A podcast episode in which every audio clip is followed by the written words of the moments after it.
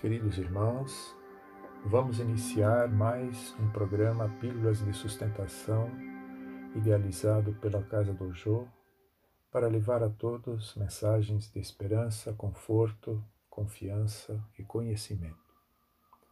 Hoje leremos questões sobre a lei de liberdade contida no item 5, livre arbítrio.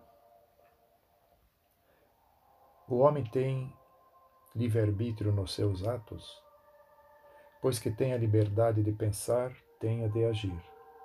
Sem o livre-arbítrio, o homem seria uma máquina. O homem goza do livre-arbítrio desde o nascimento? Ele tem a liberdade de agir, desde que tenha a vontade de o fazer. Nas primeiras fases da vida, a liberdade é quase nula ela se desenvolve e muda de objeto com as faculdades. Estando os pensamentos da criança em relação com as necessidades da sua idade, ela aplica o seu livre-arbítrio às coisas que lhe são necessárias. As predisposições instintivas que o homem traz ao nascer não são um obstáculo ao exercício do seu livre-arbítrio? As predisposições instintivas são as do espírito antes da sua encarnação. Conforme ele for mais ou menos adiantado, elas podem impedi-lo a atos repreensíveis, no que ele será secundado por espíritos que simpatizem com estes, com essas disposições. Mas não há arrastamento irresistível quando se tem a vontade de resistir. Lembrai-vos de que querer é poder. O organismo não influi nos atos da vida, e se influi, não o faz com prejuízo do livre-arbítrio. O espírito é certamente influenciado pela matéria que pode entravar as suas manifestações.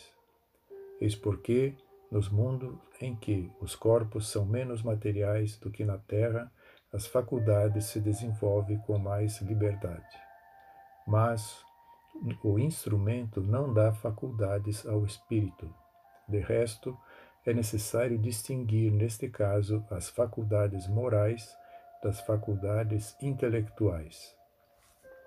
Se um homem tem o instinto de assassínio, é seguramente o seu próprio espírito que o possui e que lhe o transmite, mas nunca os seus órgãos. Aquele que aniquila o seu pensamento para apenas se ocupar da matéria, faz-se semelhante ao bruto e ainda pior, porque não pensa mais em si. Precaver contra o mal. É nisso que ele torna falsa falso, pois assim age pela própria vontade. A alteração das faculdades tira ao homem o livre-arbítrio? Aquele cuja inteligência está perturbada por uma causa qualquer perde o domínio do seu pensamento e desde então não tem mais liberdade.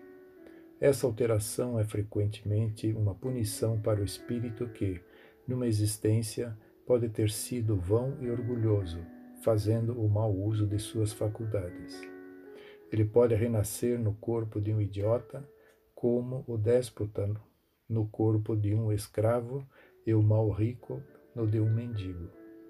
Mas o espírito sofre esse constrangimento do qual tem perfeita consciência. É nisso que está a ação da matéria.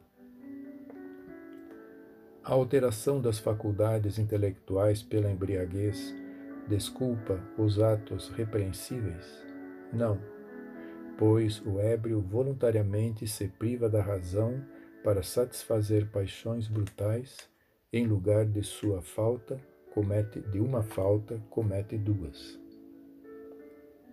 Qual é no homem o estado selvagem, a faculdade dominante? o instinto ou o livre-arbítrio. O instinto, o que não o impede de agir com inteira liberdade em certas coisas.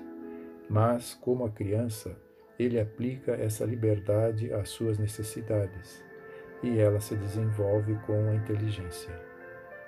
Por conseguinte, tu, que és mais esclarecido que um selvagem, és também mais responsável do que ele pelo que fazes. A posição social não é, às vezes, um obstáculo à inteira liberdade de ação? O mundo tem, sem dúvida, as suas exigências. Deus é justo e tudo leva em conta, mas vos deixa a responsabilidade dos poucos esforços que fazeis para superar os obstáculos.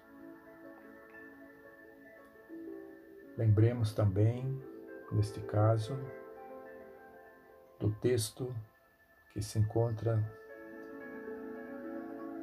no Evangelho de Paulo, capítulo 6, versículo 12 da Epístola 1 aos Coríntios. Todas as coisas me são lícitas, mas nem todas as coisas convêm. Todas as coisas me são lícitas, mas eu não me deixarei dominar por nenhuma. Que a paz de Jesus permaneça em nossos corações hoje e sempre. Graças a Deus.